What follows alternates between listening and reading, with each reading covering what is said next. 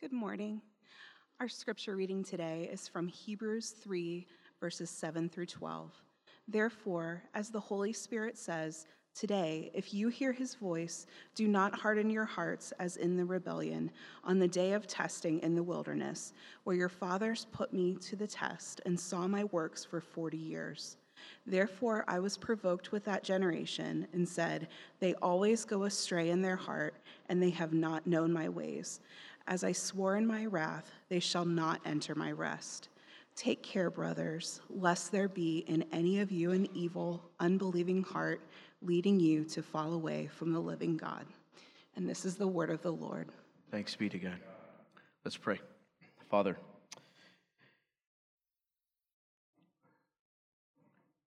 Father, as you speak to us through your word today, Father, give us the grace. Please soften our hearts. Let us have ears to hear and eyes to see, and then mouths to speak. All for your glory and for our good. In Jesus' name, amen. Amen. More like dried, nasty raisins. I much prefer the crunch of a fresh, juicy grape than the squish of a dried raisin, drained of all of its wonderful and juicy vitality. If you'll indulge my metaphor for just a moment, then allow me to draw this connection. It seems as though some of us much prefer the tacky squish of a hardened and dried up soul to the delightful crunch of a heart bursting full of life. Why else would we, or you, leave your heart out there to dry up? Or why else would we at times neglect nutrients for our souls? Why else would you skip a meal like Sunday morning for stupid or foolish reasons? Why else would we at moments stop considering Jesus other than for this reason? At times, we much prefer a heart that looks more like a dull, dry, shriveled raisin you found when reaching your hand between the couch cushions looking for the remote control. Over and, and above, a vibrant soul reaching further up and further in to the glory of God. Some of us prefer a soul that looks more like a dried raisin. Hold fast and boast are two of the words we landed on in the passage last week. And I would have to say, two words that don't seem to have a home in the current Christian culture that you and I find ourselves in. We much prefer, it seems, words like hold loose and look pious, or weak and silent, or victim and self deprecation. I can hear the Christians now, maybe even some in this room, saying, Hold fast. Well, that sounds legalistic. That sounds like pull yourself by your bootstraps. Or boast. Man, that person is arrogant. Don't you know we're supposed to be weak? We live in a cultural moment where if one Christian were to walk up to another Christian in life circumstances that are less than fortunate, and the conversation went something like this Hey, I know life has been a little tough. How are you doing? And that person in those life circumstances was to say something like, You know, I'm good. I'm doing great. God is good. As the kids these days would say, that's sus. You would most likely be suspicious. I bet they're just putting up a front. I bet they're hiding their hurt. I bet they're suppressing the reality of their circumstances or running from something or escaping from it. Listen, those things could be true, but it could also be true that that person really is fine and good. It could be that you, who are not actually in the situation, could be having a harder time trusting the Lord than the person in the situation itself. But those are the words we landed on last week. hold fast, boast. Indeed, he lands on you will remain God's house if you hold fast and boast. Now, before we get too far, hold fast to what? Boast in what? Those are key aspects to this. It's not just hold fast to whatever you want to, or boast in whatever you want to, or have a boastful attitude in whatever you want to, or hold fast in whatever you want to. We hold fast to what? To our confidence in what God has done through Jesus. We boast in what? The hope that Jesus will finish building his house. We hold fast to what God has done to through Christ and we boast in what Jesus, that He will finish the house He's building. But that's a big if statement. If we will do this, if we will do this. This week, He's going to show us, the author is going to show us what happens if we don't hold fast, if we don't boast this is the downside. I was thinking as I was getting to preparing to preach this, even as Karen was reading the passage for us this morning. I mean, I, am the one that generally plans the preaching schedule, but I tend to get these passages that are warnings and negative and does not make us feel good. But here we are in this passage. If you don't hold fast, if you don't boast, these are the things that will happen. My first point for you, first uh, imperative is don't harden your heart. Don't harden your heart. We are all, it doesn't matter whether you're an unbeliever or whether you just became a Christian or you've been a Christian for decades. The imperative is still for you. Don't harden your heart. The danger of a hardened heart is for all of us. Don't harden your heart. It is an imperative. Read with me Hebrews chapter 3, verse 7 through 11. Therefore, as the Holy Spirit says, Today, if you hear his voice, do not harden your heart as in the rebellion on the day of testing in the wilderness, where your fathers put me to the test and saw my works for 40 years. Therefore, I, that's God speaking, was was provoked with that generation and said, They always go astray in their heart. They have not known my ways. As I swore in my wrath, they shall not enter my rest. I want to encourage you this week, go back and read Psalm 95.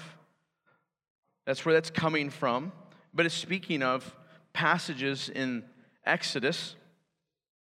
Now, before we get to too much application here, let's, let's define hardening your heart. What is hardening your heart? First of all, the hardened heart of verse 8, so he says, Do not harden your hearts as in the rebellion, is essentially equal to the evil, unbelieving heart of verse 12. Right? So if you, if you don't have your Bibles, I encourage you to have your Bible so you can like bounce back and forth with me. He says, Take care, brothers, lest there be, verse 12, lest there be in any of you an evil, unbelieving heart. This hardened heart is akin to this evil, unbelieving heart of verse 12. Now, heart in this passage, another key thing to understanding heart is not just emotions or affections. He in, he's communicating to us the whole person the head, the mind, the will, the emotions. So we have the hardened heart, is this also this evil, unbelieving heart. And it's more than just the emotions, but the will, the mind, and the emotions. Now keep that in your head, and let's talk just for a moment about our cultural moment that we're in. Because this is, it's important, and we do this frequently. We talk about what's the cultural moment that we're in. Why is that important? So that we know what's pressing in on us and so we know that, so we know or we're aware of what we are likely to be believing so that we can rekey it, so that we can fix it, we can repent of it and believe the right thing. So, what is the cultural moment? The cultural moment right now for us, not just outside the church, but inside the church as well, is shall we rule over our inner selves or do we submit to our inner selves? Is it king or is something else king? Now, the world believes What your kids are being taught by their pagan teachers, social media, Disney, and beyond is that your outward life must bend to your inward life in order for you to be most morally good. Not just so that things make sense, but you're actually most righteous if you make the external line up with the internal. Righteousness is earned by being true to yourself. That's probably the most common phrase. I can be true to myself. You, you know, what, when do people get patted on the back, right? Well, he's just being true to himself. He's just, he's just being authentic, right? Authentic. That's, that's the key word in our world. I just want someone who's authentic. This is, this is at root in the transgender movement. The most moral good one can do is make their body line up with the way they think or feel about their gender inside. And consequently, you and I can only be morally good if we embrace that insanity. All right, now let's bring this home because you might be all right, all right, that's maybe not quite in my realm of struggle, but, but let's bring it home. Most of us have the tendency to treat our inner person, our feelings, even our desires, as though they are sovereign, and others as though they are at the mercy of those things.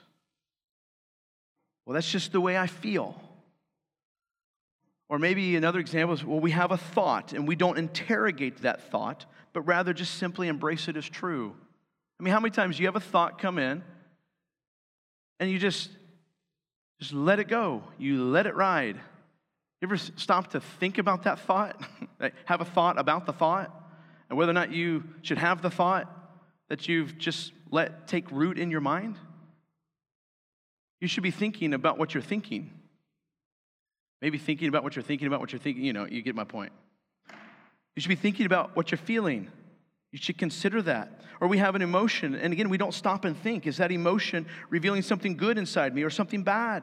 Or we desire something. And how often do we just assume that that desire is good and that the world must align with that desire? So again, these we, we would many of us would not succumb or say we're in the realm of the first category of that craziness, but yet this is where it's crept into our own minds. The way I think, the way I feel and decide inside is how the world around me must adhere. How often do we do that to our spouses or to our kids? I just feel this way, and so my kids need to align to that way. Man, what, mom and dad, what if the way you feel is stupid? Now you're asking your kids to align to something that's stupid. You're going to raise someone who's stupid. Here's, a, here's an example. Referring to preaching. I've heard this so many times. I feel like people Google this in their reasons for leaving a church. I don't feel fed, right? And the assumption is that therefore the preacher isn't feeding. Now, listen, that could be true. There are a lot of bad preachers around. But it could also be true that that person's mouth and stomach is so full of garbage that when the food bowl of God's bountiful word is passed, you simply handed it on to the next person, saying, I'm full, I'm good. Practically, what happens? You exchange the moment of feeding, maybe for thinking about the football schedule for the day, or your homework that you need to go over with your kids this evening. Again, it's not necessarily that the thoughts in there are, are, are, necessarily bad. They could be bad, but it's foolishness in the moment. And then you wonder why I'm not fed. Well, you passed when the bowl was presented. So here's my point is just because you think or feel a certain way doesn't mean it's based on the truth. I mean, there used to be a day when this kind of thing was just considered basic logic, right? There was a day where you know, probably 50, 60 years ago, where it wasn't just assumed that the way I felt inside is what was ruling the day or was necessarily right. But rather, the author, and here's why I'm pressing in on this so hard, is that the author here is telling us to rule over, that there should be a ruling over the inward being. He's giving an imperative both in the Psalms passage that's referring to Exodus And in verse 12, he's saying, don't harden your hearts. So he's saying, your will, your mind, your emotions, there should be a control over those things. They should be brought into submission under the truth, under reality. That we're to exercise control or power over all of that, to bring it into submission under something. We'll get to that something in a moment. And he says to not do this, to fail to protect the heart from hardening, will lead to or is akin to, verse 12, this evil, unbelieving heart. He's telling us, listen, and this is this should be both like a warning and an encouragement. He's telling us that we have the ability, albeit by God's grace, certainly, to choose to feed our souls and to keep it more like a ripe, in season grape and less like the dried up raisin between the couch cushions. We have the ability to protect our hearts from hardening. That's a gift. I don't know if you understand. That's a gift given to us. Our proclivity is like that of Pharaoh's, and that is to have a hardened heart already before God even hardens Pharaoh's heart even further. Now, a quick caveat as we think about hardening it's not an all or nothing. It's not either you have a hard heart or you have a soft heart. That's not being implied in this passage, it's not being explicitly said in the passage, so don't read it into the passage. It, it's on a continuum that fluctuates moment by moment. It could be hardening for the next 24 hours and then softening the next. It could be soft in one area of your life and hard in another area of your life. Now, as you have one hard area that goes unchecked, it will eventually harden in the rest of those areas. That's the proclivity.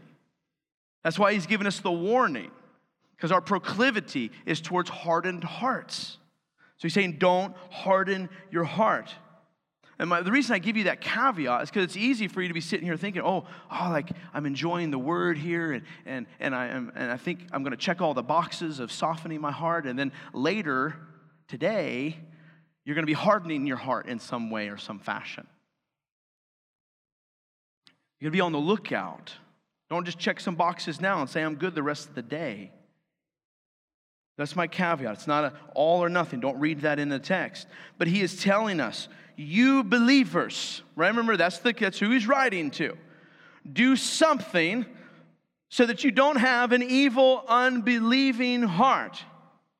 We'll get to that something to do in just a moment. I just want you to see for the moment, though, that he's telling you that you can, if you're a follower of God, with the Word of God and the Spirit of God and the power of the resurrection, that you can and that you must take charge of the hardening and the softening of your soul. That you can and that you must. Now, this hardness, or defining this hardening, it's not just a state of being, but it's also something with real consequences. A hardened soul, again, is this unbelieving soul. The hardened soul is unbelieving the truth of God. Okay? So you got to connect that. It's not just he's a grumpy old man, or that's a, a crotchety old man, or a grumpy old woman. They've got a hard heart, they're callous. That's, that's not that doesn't get to the point here. The point is that they're hardened towards something, and they're hardened towards the truth of God. So when they hear it, it's like hard ground. You ever seen like dry, dry, dry, hard ground, and then a flash flood hits that ground? What happens to most of the water? It just runs off. That's the picture here. That's the hardened heart. When they hear the truth, it just runs off of them just runs off. The hardened soul is unbelieving, not believing the truth of God. Again, that means you and I have the ability and the responsibility to say, I will believe this, I won't believe that. But again, I think we've bought into this like culture that what I believe is just outside of my control. And it's just however I feel in the moment, and, and that's what I believe, and I'm kind of at the whim or at the mercy of the whims. But he's telling us here to pick your thoughts up out of this garbage hole and place them over here in your holiday at the beach, as C.S. Lewis would say. Don't settle for these, that you actually have the ability to say no to this belief and say yes to this belief. Hebrews 3 7 says this, therefore, as the Holy Spirit says, today, if you hear his voice, do not harden your hearts. If you hear what? His voice. Now, in the context here of Hebrews 3, is God spoke in the Old Testament. God speaking to the Hebrews here. God speaks today. Well, how does God speak today? God speaks from His Word. Listen, He isn't talking here about hearing from God, quote, unquote. God might lay something on your heart, certainly, but at best, that thing is always subjective and always debatable. What he's talking about here, though, is the clear, objective Word of God that is provable, that is readable, that is solid, that is objective, that is transcendent, that is true no matter your circumstance. Now, don't miss this. When he says the Holy Spirit said, he himself, the author of Hebrews, is not just pulling something out of his rear. He quotes Psalm 95. Why? Because this is what the Spirit says. This is what God says. Hebrews, if, don't, don't quote me on this, please, I think quotes the Old Testament more than any other book in the New Testament. Why? Because he really, when he says, God says, or today if you hear his voice, he's thinking, I've heard God's voice, I've read it. Today, to you, tomorrow, if you want to hear God's voice, just go read it. It's that simple. It's that simple. The question is whether or not you will actually hear it. And that's the hardening side of this. The hardened heart does not believe the truth of God when he hears it, when he reads it. He's rejected it, he's deviating from it, or in the process of deviating from it. Listen, this means in part, if you've been around here for a while, we've heard us say this many times when you hear God's word, you always have two options. You have the option of placing yourself in content and satisfied submission to it, or place yourself in a hard hearted authority over it. That's your choice, your two choices. You should write that down. Unbelief is in contrast here. Oh, catch this, to the faithfulness in the preceding passage. Okay, the unbelief is in contrast here to the faithfulness in the preceding passage. I, I can't repreach last week's sermon on consider this or consider. But what's he saying? He's, the, the whole idea of consider Jesus is believe the truth concerning Jesus and all that God has said and all that God has done. Jesus represents that, the fullness of God. When you consider Jesus, you're considering the fullness of God. Well, Moses and Christ were faithful because they continued to believe rightly concerning God. They continued with softened hearts. Of course, Jesus ultimately perfectly, Moses had some failures in there, but yet he was labeled as a faithful example for us. So every time you hear God's voice, meaning the Bible, right? You have two choices. Sorry, I just held up, I just held up four fingers. You have two choices. If you're on my right, you have two choices. If you're on my left, you have two choices. There you go. Not four.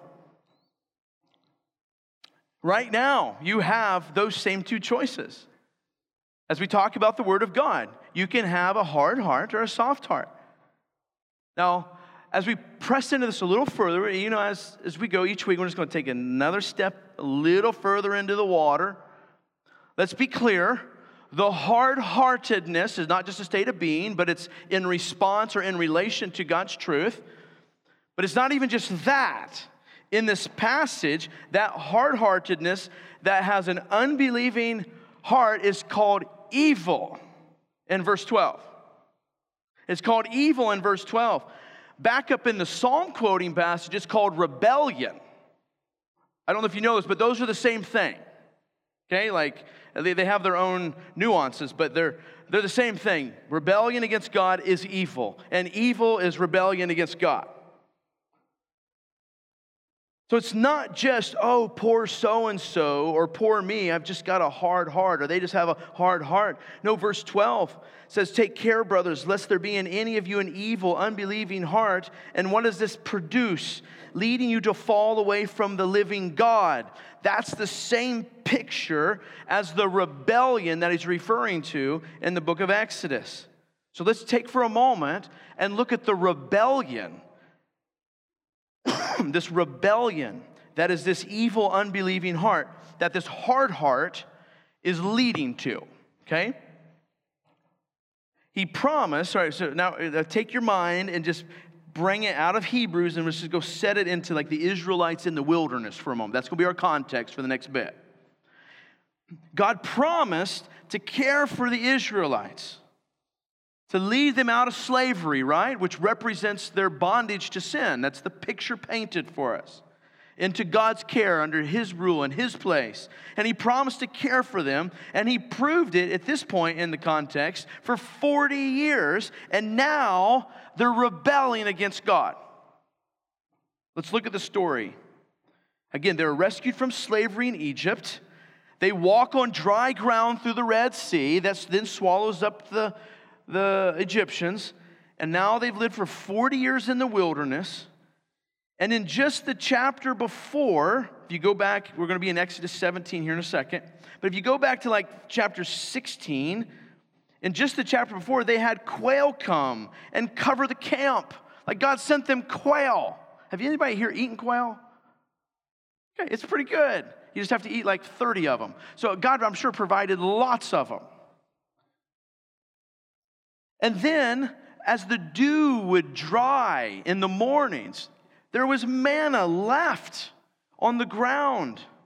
All right, so that happened, that was happening for 40 years. Get, get that in your head. For 40 years before, right before this moment, God did this for 40 years. Verse 17, I'm sorry, Exodus chapter 17, verse 1 all the congregation of the people of Israel moved on from the wilderness of sin by stages, according to the commandment of the Lord, and camped at Rephidim. But there was no water for the people to drink. Oh my goodness. Therefore, the people quarreled with Moses and said, Give us water to drink. And Moses said to them, Why do you quarrel with me? Why do you test the Lord? But the people thirsted there for water. And the people grumbled against Moses and said, Why did you bring us up out of Egypt to kill us and our children and our livestock with thirst? So Moses cried to the Lord, What shall I do with this people? They're almost ready to stone me. And the Lord said to Moses, Pass on before the people, taking with you some of the elders of Israel, and take in your hand and uh, take in your hand the staff with which you struck the Nile, and go. So God asks them to move on to a new place, a new residence, and there's no water. Now remember, for 40 years of provision, they were provided all that they needed for 40 years. It's like all of a sudden they've all been struck with amnesia, but not just one person, millions of people all happen to be struck with amnesia. All of a sudden, they turned from holding fast and boasting in hope to whining and complaining like a bunch of soft babies. I mean, maybe there was soy in the manna or something. There were such babies that they preferred stoning Moses, their deliverer, and slavery in Egypt rather than the tough but glorious journey of following God. That's what they preferred. That's nuts. Let's not miss this. They're testing the Lord, even though He answered them with further provision, if you read on, or if you read on later, was considered rebellion. God had proved Himself, They rebelled, and even though God still continued to provide for them, it's considered rebellion. Why? Because unbelief always says God is a liar. Unbelief always says God is a liar. You want to blaspheme the Holy Spirit? There you go. And we all do this many times every day. Because they were saying, I mean, think about this practically. Take that unbelief and put it in this practical moment, all right? And we just do this sometimes in smaller scales, sometimes in bigger scales. In that moment, God had provided for them for 40 years, but they are saying, God will not provide for us anymore. God will not provide for us. He's not trustworthy. He led us out here to die. We'd rather go back to slavery. What are they saying? Instead of belief and trust in God, I'd rather go back to slavery and sin. Here's the unfortunate truth we harden our hearts for much less. They had been in slavery for hundreds of years, faced with starvation in this moment. And what happens? They succumb to ingratitude and unbelief. But let's paint the real picture here. They were out in the wilderness, they could literally die. Them, their offspring, their grandparents, all of them. Their kids could die, their livestock could die. And we harden our hearts because another church member said something unkind, or we walked out of a sermon not feeling fed, or our finances are not quite the way I want, or my body isn't working quite the way I wish it would, or my relationships aren't fulfilling me, or my child won't quite get in line, or I don't like this church policy or that one. We trade in our soft hearts for a cheap song and dance. What would happen if you and I were out in the wilderness, faced with actual death? Wouldn't be a whole lot of hope for us in that moment. We harden our hearts for much less. Because an unbelief finds its practical issue in disobedience. Unbelief leads to disobedience. Look at verse 9 through 10 of, of Hebrews 3. This is after the hardened heart language and so on and so forth. He says, Where your fathers, this is in the wilderness, where your fathers put me to the test and saw my works for 40 years. Therefore, I was provoked with that generation and said, They always go astray in their heart. They have not known my ways. All right, let's stop for a second their hearts always go astray. That's the language of the psalmist, quoting God, representing God. They always go astray. And they have not known my ways. God saying they have not known my ways. See the connectedness here. Unbelief always results in wrong behavior. Unbelief and wrong behavior. These things go together. They're tied. If you want to write down something, hearts astray lead to evil ways. Hearts astray lead to evil ways. If you want to see someone who, if you want, listen, if you want to understand someone who's living in evil ways, has a heart that has gone astray. I have in my notes, turn to your neighbor and say, hearts astray lead to evil ways. you don't have to do that, I'm just kidding. I thought I'd go Pentecostal for a moment. What's interesting in this passage, though, like just just look, just, just ask yourself good questions when you're reading the Bible. Like, what? He just said, I showed them my ways for 40 years, and he's saying now they don't know my ways. What's happening? I think it's simple. Psalm 115, 4 through 8. Their idols are silver, meaning these people who make these idols. Their idols are silver and gold, the work of human hands. They have mouths. So the people who make these idols are like their idols, he says, having mouths, but do not speak, have eyes, but do not see. They have ears, but do not hear, noses, but do not smell. They have hands, but do not feel, but do not walk, or feet, but do not walk, and they do not make a sound in their throat. Those who make these idols become like them, and so do all who trust in them. You see, it's at this moment for the Israelites. Instead of saying, you know what? This is what this is, guys, this is what should have happened. You know what? God has fed us for 40 years. He is trustworthy. He is good. I will press on holding fast to my confession of God and boasting in hope that He will continue to build His house. Instead, they say, I will trade it in for a shack in Slave Town, eating the plantation owner's scraps after he beats me with his whip. That's what they'd rather trade it in for. And when you and I choose sin, rather than belief, we are saying the same thing. I'd rather have my old slave owner. Now, what's God's response? He says he was provoked, and he swears that they will not enter his rest. Even this side of the cross, someone who hardens their heart to what God has said will not enter God's rest ever. The best hope they have is a comfortable mattress in hell. What's the result?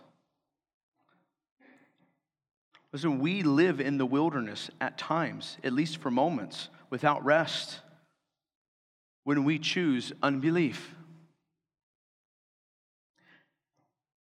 And if that continues, if we do not hold fast and persevere, then we will not be his house. That's the warning. And we will not enter God's eternal rest. That's what's at stake.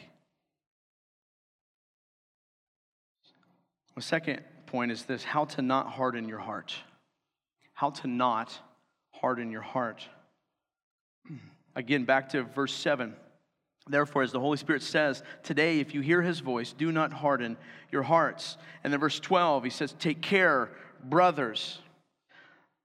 Now, before we get on to that fun stuff, I want to give you a guide to hardening your heart, okay? First of all, steps to harden your heart. Here we go.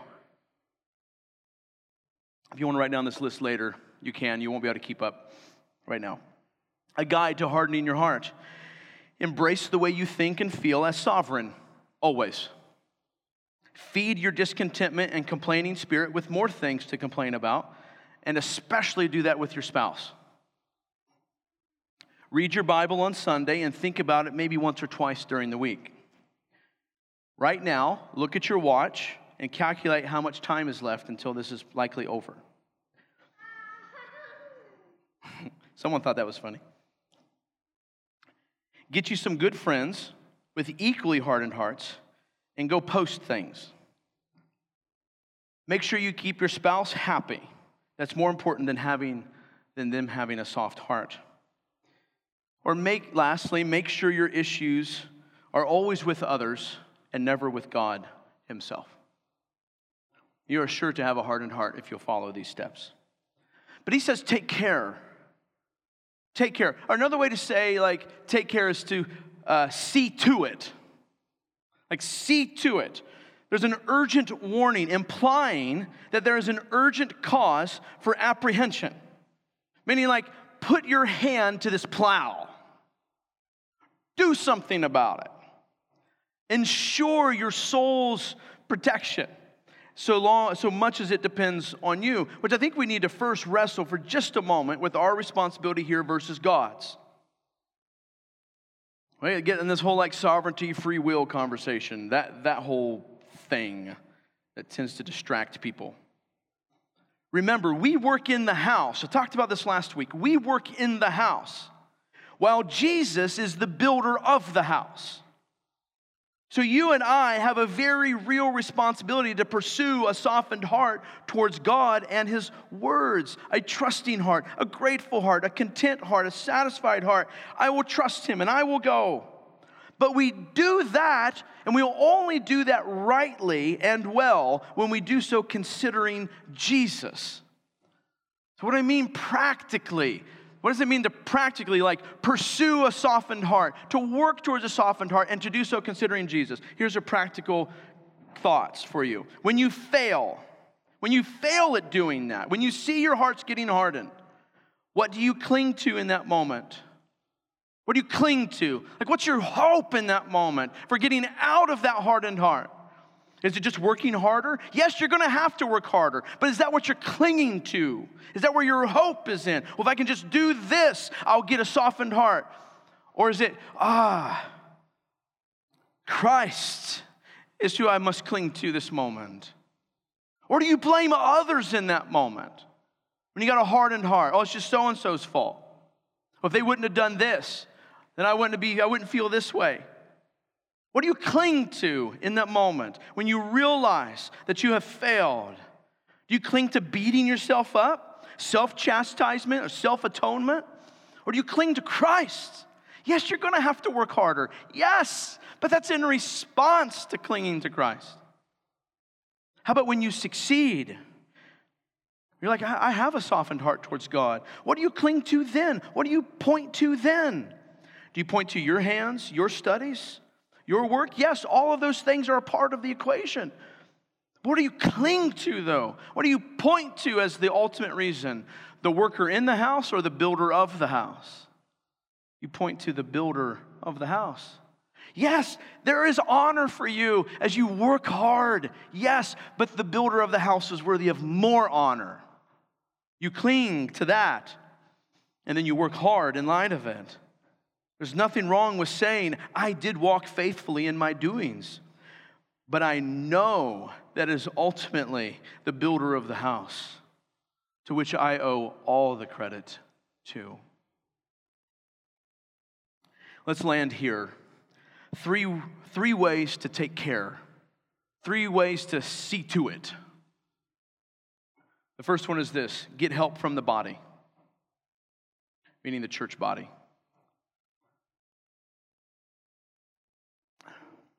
Lest I steal the thunder. That'll be in two weeks.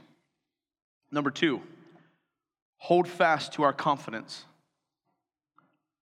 Hold fast to our confidence. So we're just going to reach back here to the end of this last passage. Hold fast to your confidence. When you pick up your thoughts up out of the dumpster and put them on Jesus, I can go back to the gallery wall.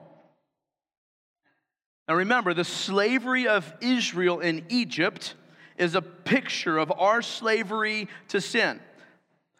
Now, hear me. If you are a Christian, whether you realize it or not, every day since freedom from that bondage in your life has been filled with manna from the ground and water from the sky. Do you know that? Christian, do you know that?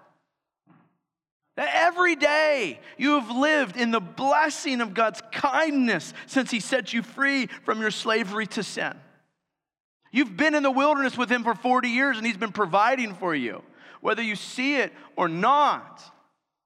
Every day, a life full of manna, like coriander seed, white, and the taste of it was like wafers made with honey. Exodus 16 31. That's been your life since He set you free from your sin and made you right with God. Every day, regardless of your temporal circumstances around you, you've had the chance to feast on the amazing delight of God's merciful provision of Jesus' life for yours. And now your life as an heir to the king. That's been every day for you. The issue is whether or not each day you've chosen to hold fast or how tightly you've held on to that. The issue is whether or not you've had a soft heart for you to then feast and eat on that each and every day. Listen, a key indicator in this context of a hardening or a hardened heart is shakiness and cowardice, or the opposite of confidence. Again, it could just be the beginning of a hardening, it's not an all or nothing. But see the contrast sturdiness and confidence, or shakiness and cowardice. So you say, well, where do you see this at? Go back to the Israelite passage. Instead of pushing forward in faith unto God, what did they want to do? They wanted to go back.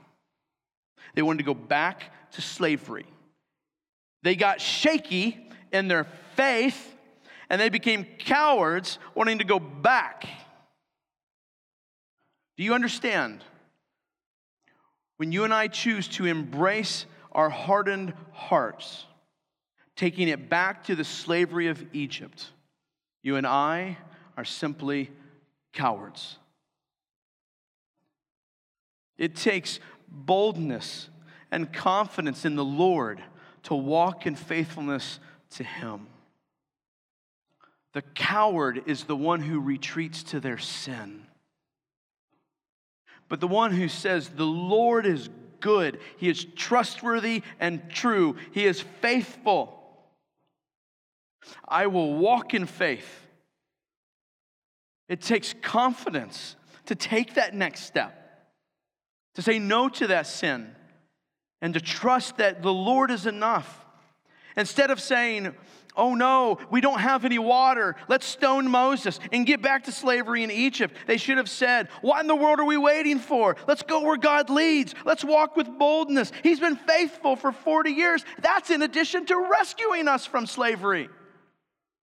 Let's go. What are we waiting on? Listen, God's people should be the most confident people in the entire earth as they walk faithful unto the Lord. Yes, that's going to look arrogant to the world and like bullies to weak Christians. I don't know where we got a hold of this garbage that what is most pious is heads held low. I think Satan has tricked us so that he could trample us. We should walk with confidence into all that God has called us into. All of it. That's what he's telling Joshua. That's why we went to Joshua this past year. We should walk with confidence into the land that He has promised us.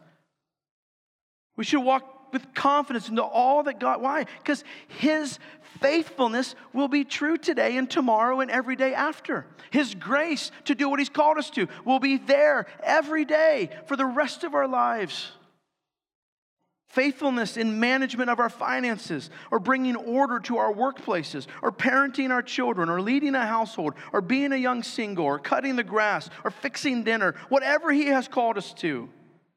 We should walk with, with a bold confidence. Why? Because He is faithful to His word. Because He has sent Christ to secure all the success for his kingdom.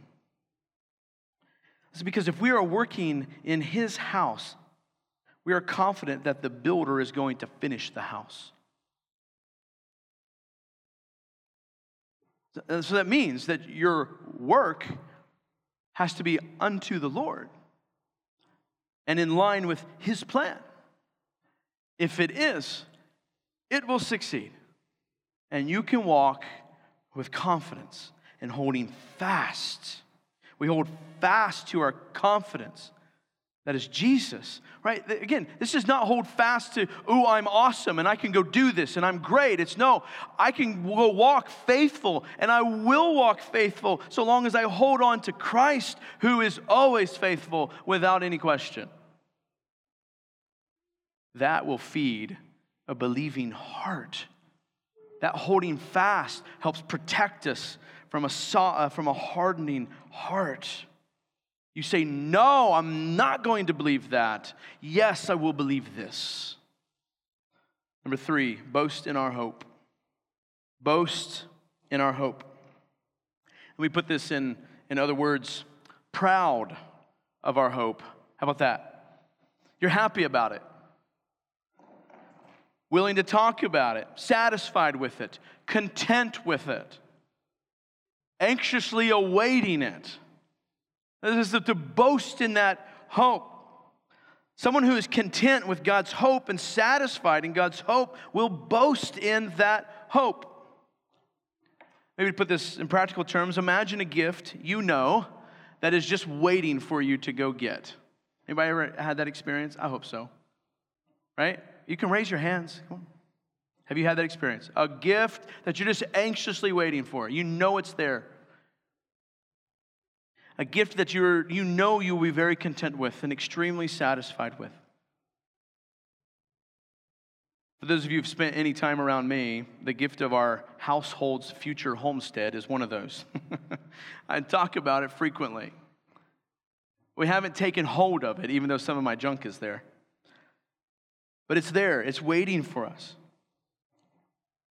So if you have this gift that you're anxiously awaiting, how many people are you going to tell about it? And for you shy people, how many people would you want to tell about it? But you don't. Let me take you back to the Israelite passage. Verse 2, chapter 17. Give us water to drink. And Moses said to them, Why do you quarrel with me? Why do you test the Lord? But the people thirsted there for water, and the people grumbled against Moses and said, Why did you bring us up and out of Egypt to kill us and our children and our livestock with thirst? Listen, again, they had been fed manna. I know it sounds like a broken record here, but for 40 years. They didn't have to work for it. And what happens? What happens in this moment? They begin to complain, they begin to grumble. Let's go back to Hebrews 3, verse 9 and 10, where your fathers put me to the test and saw my works for 40 years. Therefore, I was provoked with that generation and said, They always go astray in their heart. They have not known my ways. Again, they saw his works for 40 years, but they have not known my ways. They complain, listen here, they complain as if God had done nothing but let them starve for 40 years. Listen, a key indicator of a hardened or hardening heart is a complaining and grumbling spirit. If you want to know, like, eh, do I have a hardened heart? Is there anywhere I have a hardened heart? a complaining and grumbling spirit. Again, it could just be the beginning of hardening. It's not an all or nothing. But a complaining spirit is always an indicator of unbelief. A complaining spirit is always an indicator of unbelief. We see this plainly from this Old Testament passage. Let me quote one commentator. He said this if we grumble about God's handling of our affairs, it must surely be because we doubt his wisdom or his goodness or even his power to lead and protect us. In short, our grumbling indicates that he is uh, unworthy to be trusted as our God.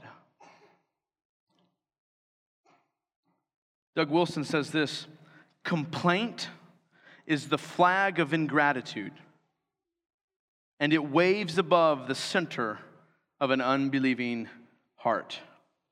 For when they knew God, they glorified him not as God, neither were thankful. Let me say that again. Complaint is the faith of ingratitude, and it waves above the center of unbelieving hearts.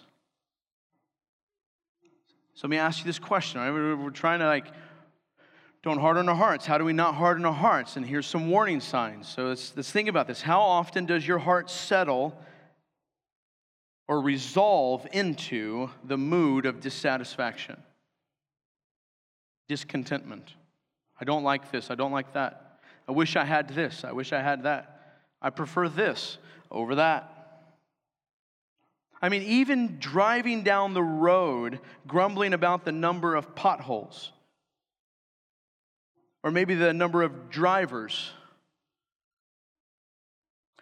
that seem to be smoking something.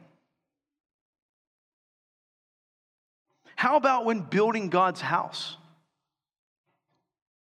How about when building God's house? Where do you think Satan would tempt you with dissatisfaction first and foremost? The place where you go to primarily, or the place you primarily go to hear his voice. Why do you think he'd attacked there? You know many people I've met they get dissatisfied with, with the church? Where I'm like, man, your job's got to be terrible. compared to this place, but you don't seem to be dissatisfied there. Maybe the paycheck you get is what you really like. Of course, Satan would, would, would, would press in on you here. Of course, your flesh would press in on you as you are building God's house.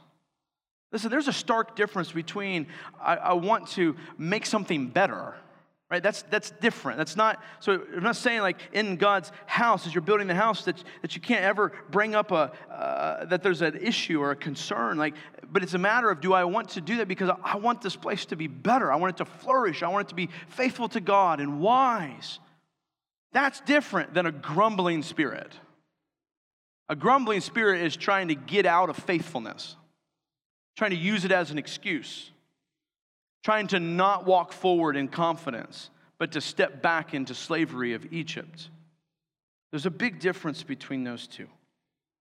Listen, complaining is a symptom of a deeper spiritual problem. Now, listen, I want you to connect these dots with me, okay? Complaining is a symptom of a deeper spiritual problem. If we complain and grumble, it indicates a very poor knowledge of God. Let me walk this out for you. When we complain and grumble, it indicates a very poor knowledge of God. When the Israelites complained and grumbled, how did God diagnose the problem? So they complain and grumble. How does God, as the doctor, as the chief doctor, what does he say is the ultimate problem. They always go astray in their heart. They have not known what? My ways. When they complain, God says the diagnosis to the problem, the illness that they have, is that they've watched my ways for 40 years, but they don't know my ways. They have a poor knowledge of God. Here's the point when you and I complain and grumble, while you may be enjoying God's works for 40 years, even, you have failed to reflect on God Himself. You are interested in what God does for you, but not God Himself. That's how they could walk with him and see his ways for 40 years, but not know his ways. They did not know him himself. They had a poor knowledge of God Himself. They were not walking faithfully, building God's house in the wilderness while considering God Himself. That's how you and I work hard and it's not legalism because we're saying, in the midst of that working hard and holding fast and boasting in our hope, that Jesus is the one who builds the house. He's the faithful one, He's the one that ensures the success. But when we complain and we grumble, we have a poor knowledge of God. How remarkable, again, that these Israelites did not know God after all that they had seen and heard and received from his hand. So, how do we take care? how do you overcome complaining and grumbling? By boasting in our hope. By boasting, and it's not rocket science, it's just really hard to do. It's an easy formula, it's just really hard to do. What is our hope? That Jesus will finish his house, meaning he will finish our sanctification and bring us home to be with him. He will bring justice to this earth and make it whole again. Hope that he is building his house, even in the midst of our short term inconveniences right now. He will build his house, he will finish it. He'll complete it. He who began a good work will see it to completion. That is why some of us don't walk boasting in hope. It's because you've seen and even enjoyed God's works, but you've not reflected on God Himself. You've not connected the dots, or you have failed to continue connecting the dots, or you've gotten weak at connecting the dots and reflecting on Him Himself. Or maybe you've been interested in what God has done for you, but not in God Himself. That's what I meant by the previous passage. It's what the author meant. Consider Jesus. Reflect upon Jesus. Have the aroma of Jesus in your soul. Fight for satisfaction in Jesus, contentment in Jesus Christ. See, a Christian boasts in the hope that one day we will get God. That is our chief hope. That one day we get God. We get to live with God. We get to see God. We get to dwell with Him for eternity. That's this house. That's the point of the house. It's a house that God Himself would dwell in and among. And Jesus is building that house. You and I are working in it. And so every day, every moment, how do I take care to avoid a hardened heart?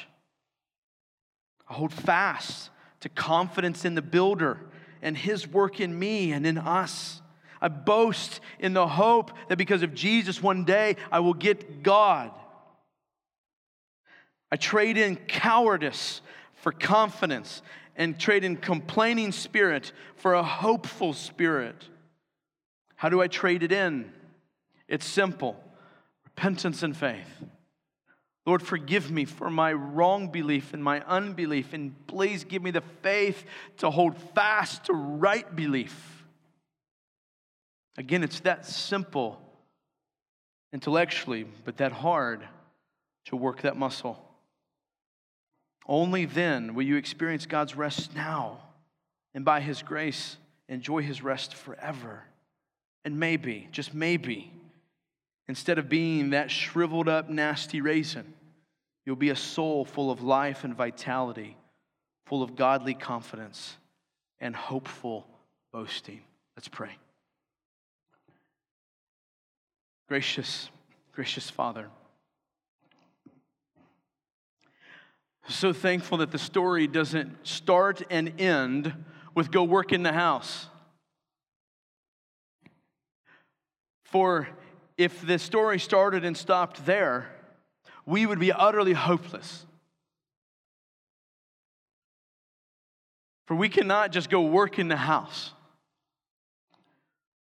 We need to hold fast to something as we work, and we need to boast in something as we work so that we would work in confidence and faithfulness.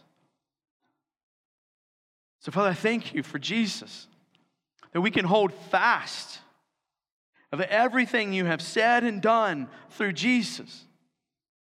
And that we can boast in Jesus that He will finish the house. And as we walk holding fast in confidence and boasting in our hope, we can work hard.